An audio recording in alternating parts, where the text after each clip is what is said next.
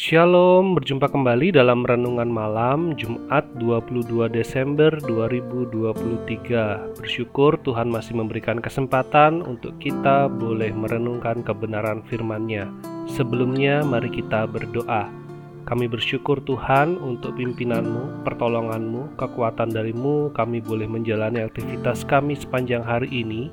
Dan saat ini kami akan merenungkan kebenaran firman-Mu Biarlah Roh Kudus Tuhan menolong kami untuk kami boleh mengerti, memahami, kami semakin mengenal Engkau dan iman kami boleh diteguhkan. Di dalam nama Tuhan Yesus kami berdoa. Amin. Mari bersama-sama kita memperhatikan dari Injil Yohanes pasal 13. Sehari sebelum hari raya Paskah, Yesus tahu bahwa sudah waktunya ia meninggalkan dunia ini untuk kembali kepada Bapaknya. Ia mengasihi orang-orang yang menjadi miliknya di dunia, dan ia tetap mengasihi mereka sampai penghabisan. Yesus dan pengikut-pengikutnya sedang makan malam.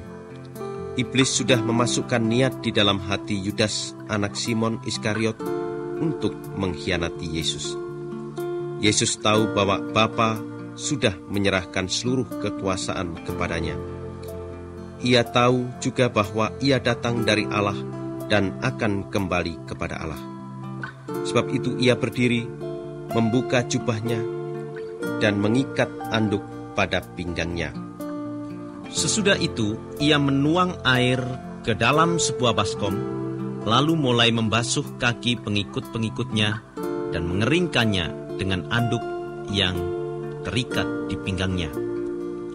Sampailah ia kepada Simon Petrus yang berkata, Tuhan, masakan Tuhan yang membasuh kaki saya? Yesus menjawab, Sekarang engkau tidak mengerti apa yang kulakukan ini, tetapi nanti engkau akan mengerti. Jangan Tuhan, kata Petrus kepada Yesus, jangan sekali-kali Tuhan membasuh kaki saya. Tetapi Yesus menjawab, kalau aku tidak membasuhmu, engkau tidak ada hubungan dengan aku. Simon Petrus berkata, Kalau begitu, Tuhan, jangan hanya kaki saya, tetapi tangan dan kepala saya juga. Orang yang sudah mandi, sudah bersih seluruhnya, kata Yesus kepada Petrus. Ia tidak perlu dibersihkan lagi, kecuali kakinya. Kalian ini sudah bersih, tetapi tidak semuanya Yesus sudah tahu siapa yang akan mengkhianatinya. Itu sebabnya ia berkata, "Kalian ini sudah bersih, tetapi tidak semuanya." Sesudah Yesus membasuh kaki mereka, ia memakai kembali jubahnya dan duduk lagi. Lalu ia berkata kepada mereka, "Mengertikah kalian apa yang baru saja kulakukan kepadamu? Kalian memanggil aku guru dan Tuhan, dan memang demikian." Kalau aku sebagai Tuhan dan gurumu membasuh kakimu, kalian wajib juga saling membasuh kaki. Aku memberi teladan ini kepada kalian, supaya kalian juga melakukan apa yang sudah kulakukan kepadamu. Sungguh benar kataku ini, seorang hamba tidak lebih besar dari tuannya, dan seorang utusan tidak lebih besar dari yang mengutusnya. Kalau kalian sudah tahu semuanya ini, bahagialah kalian jika melakukannya. Apa yang kukatakan ini bukanlah mengenai kalian semua. Aku tahu siapa-siapa yang sudah kupilih. Tetapi apa yang tertulis dalam Alkitab harus terjadi, yaitu orang yang makan bersama aku akan melawan aku. Hal itu kusampaikan kepadamu sekarang sebelum terjadi, supaya kalau hal itu terjadi nanti, kalian akan percaya bahwa akulah Dia yang disebut Aku ada. Sungguh benar kataku ini: siapa menerima orang yang kuutus, menerima aku, dan siapa menerima aku, menerima Dia yang mengutus aku. Setelah Yesus berkata begitu, ia menjadi terharu sekali Lalu ia mengatakan, Sungguh benar kataku ini, salah seorang dari antara kalian akan mengkhianati aku. pengikut-pengikutnya memandang satu sama lain dengan sangat heran karena tidak tahu siapa yang dimaksud. Pengikut yang dikasih Yesus duduk di sebelah Yesus.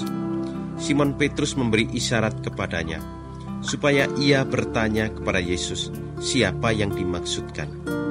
Maka pengikut itu merapat pada Yesus dan bertanya, "Siapa dia, Tuhan?"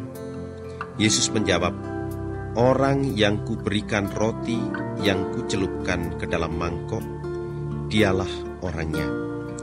Maka Yesus mengambil sepotong roti, mencelupnya ke dalam mangkuk, lalu memberikannya kepada Yudas anak Simon Iskariot. Segera setelah Yudas menerima roti itu, iblis masuk ke dalam hatinya. Lalu Yesus berkata kepadanya, "Lakukanlah cepat apa yang mau kau lakukan." Tidak seorang pun dari mereka yang duduk makan di situ mengerti mengapa Yesus berkata begitu kepada Yudas. Ada yang menyangka Yesus menyuruh Yudas membeli sesuatu yang diperlukan untuk pesta itu, atau memberi sedikit uang kepada orang miskin, sebab Yudas adalah pemegang uang kas mereka. Setelah Yudas menerima roti itu, ia langsung keluar. Hari sudah malam. Sesudah Yudas pergi, Yesus berkata, "Sekarang Anak Manusia diagungkan." dan Allah diagungkan melalui dia. Kalau Allah diagungkan melalui dia, ia pun akan diagungkan Allah melalui dirinya sendiri. Malah Allah akan mengagungkannya dengan segera. Anak-anakku, aku tidak akan tinggal lama lagi dengan kalian. Kalian akan mencari aku, tetapi seperti yang sudah kukatakan kepada para penguasa Yahudi, Begitu juga kukatakan kepada kalian, ke tempat aku pergi, kalian tak dapat datang. Perintah baru kuberikan kepadamu, kasihilah satu sama lain. Sama seperti aku mengasihi kalian, begitu juga kalian harus saling mengasihi. Kalau kalian saling mengasihi, semua orang akan tahu bahwa kalian pengikut-pengikutku. Tuhan, Tuhan mau pergi ke mana? Tanya Simon Petrus kepada Yesus. Jawab Yesus, Ke mana aku pergi? Engkau tak dapat ikut sekarang. Engkau akan mengikuti aku kemudian. Tuhan, mengapa saya tidak dapat mengikuti Tuhan sekarang? Tanya Petrus lagi. Saya rela mati untuk Tuhan. Yesus menjawab, Sungguhkah engkau rela mati untukku? Ketahuilah, sebelum ayam berkokok nanti, engkau sudah tiga kali berkata bahwa engkau tidak mengenal aku.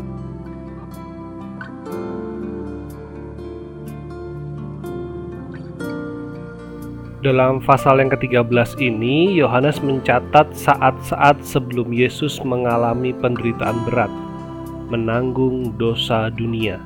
Saya mengajak kita untuk melihat bagian ini sebagai refleksi bagi kita di dalam kita masing-masing menjalani kehidupan kita.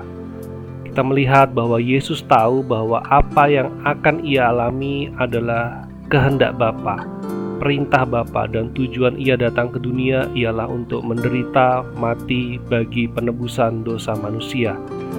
Tetapi ia memberikan suatu teladan sempurna menjelang masa-masa terberat di dalam hidupnya. Yesus melayani murid-muridnya. Yesus membasuh kaki murid-muridnya. Ini menunjukkan bahwa Yesus mau mengambil pelayanan yang paling rendah, dan Yesus memberi perintah agar para murid juga saling membasuh, saling melayani satu sama lain dan ini juga menolong kita untuk melihat diri kita sebagai murid-murid Kristus, sebagai pengikut-pengikut Kristus di dalam keadaan apa pun. Mari kita juga tetap saling melayani sebagaimana Kristus telah melayani kita. Karena Kristus ialah sang pemberi harapan, ia rela melayani. Biarlah ini juga mendorong kita, para penerima harapan, untuk lebih lagi di dalam melayani penderitaan kita tidak sebanding dengan apa yang Yesus lakukan dan berikan. Maka dari itu, mari kita meneladani Kristus. Mari kita memiliki hati yang melayani, tidak bergantung pada kondisi atau situasi, tetapi biarlah sebisa kita lakukan. Mari kita lakukan dengan sungguh-sungguh, karena Kristus sudah melakukan yang terbaik untuk kita. Dalam bagian ini, saya juga mengajak kita untuk melihat akan kedaulatan Allah, bahwa Allah tetap memegang kendali atas segala sesuatu. Di situ kita melihat Yudas, seorang yang tamak harta. Ini menjadi celah untuk penangkapan Yesus dan berakhir pada kayu salib, tetapi juga menjadi jalan bagi keselamatan umat manusia di dalam kita melakukan pelayanan kita, mungkin kita menjumpai ada orang-orang yang bertentangan atau tidak sejalan dengan keinginan hati kita. Tetapi ingatlah bahwa Tuhan berdaulat. Tuhan yang memegang kendali atas hidup kita, atas pelayanan kita. Mari kita berfokus pada tujuan dan rencana Tuhan, dan mari lihat bahwa Tuhan itu sedang membawa kita untuk menggenapi rencananya melalui apa yang kita lakukan. Dan bagian terakhir juga mengajarkan kita untuk kita mengenal diri dan keinginan kita di dalam mengikut Tuhan. Petrus begitu menggebu-gebu untuk melindungi Yesus. Bahkan ia berkata ia rela mati bagi Yesus. Tetapi Yesus berkata, sebelum ayam berkokok, engkau telah tiga kali menyangkali aku. Mengikut Yesus bukan selalu tentang apa yang aku bisa, tetapi apa yang Tuhan ingin lakukan. Karena Tuhan lebih tahu siapa diri kita. Untuk itu, sesungguhnya kita perlu mengenal diri kita di dalam pandangan Tuhan. Mari kita lihat ke belakang proses-proses apa yang Tuhan telah kerjakan, dan mari kita melihat masa ini apa yang sudah Tuhan berikan, apa yang sudah Tuhan percayakan, kita kerjakan dengan baik. Dan mari kita melihat ke depan apa yang Tuhan ingin untuk kita kerjakan atau apa yang Tuhan ingin untuk kita capai. Dan biarlah itu menjadi penolong bagi kita untuk menata kehidupan kita, baik itu di dalam keluarga, di dalam pekerjaan, di dalam pelayanan kita, Mari kita lihat akan rencana Tuhan, akan pimpinan Tuhan, dan biarlah kita boleh semakin mengenal Tuhan, mengenal diri kita sendiri, dan kita tahu apa yang harus kita lakukan menyongsong tahun baru. Segala kemuliaan bagi Allah, biarlah firman Tuhan ini boleh menolong kita untuk menjalani hari-hari kita ke depannya, dan bila kita tetap memiliki hati yang melayani, percaya pada kedaulatan Tuhan, dan biarlah kita semakin mengenal Tuhan dan semakin mengenal diri kita untuk melakukan apa yang Tuhan inginkan. Mari kita berdoa. Terima kasih Tuhan untuk kebenaran firman-Mu, menolong kami, membukakan hati dan pikiran kami, untuk kami boleh melihat diri kami, untuk kami boleh melihat Engkau, pribadi yang begitu mengasihi kami, pribadi yang rela berkorban, rela melayani dalam segala situasi, dan kami juga mengenal bahwa Engkau adalah Tuhan yang berdaulat, yang mengendalikan hidup kami, yang berkuasa atas segala sesuatu, dan kami percaya bahwa rencanamu adalah rencana yang indah, rencanamu tidak pernah gagal, dan biarlah kami semua ya Tuhan boleh ada di dalam rencanamu, dan pakai hidup kami sepenuhnya untuk kemuliaan namamu. Di dalam nama Tuhan Yesus kami berdoa. Amin. Selamat malam, selamat beristirahat. Tuhan Yesus memberkati.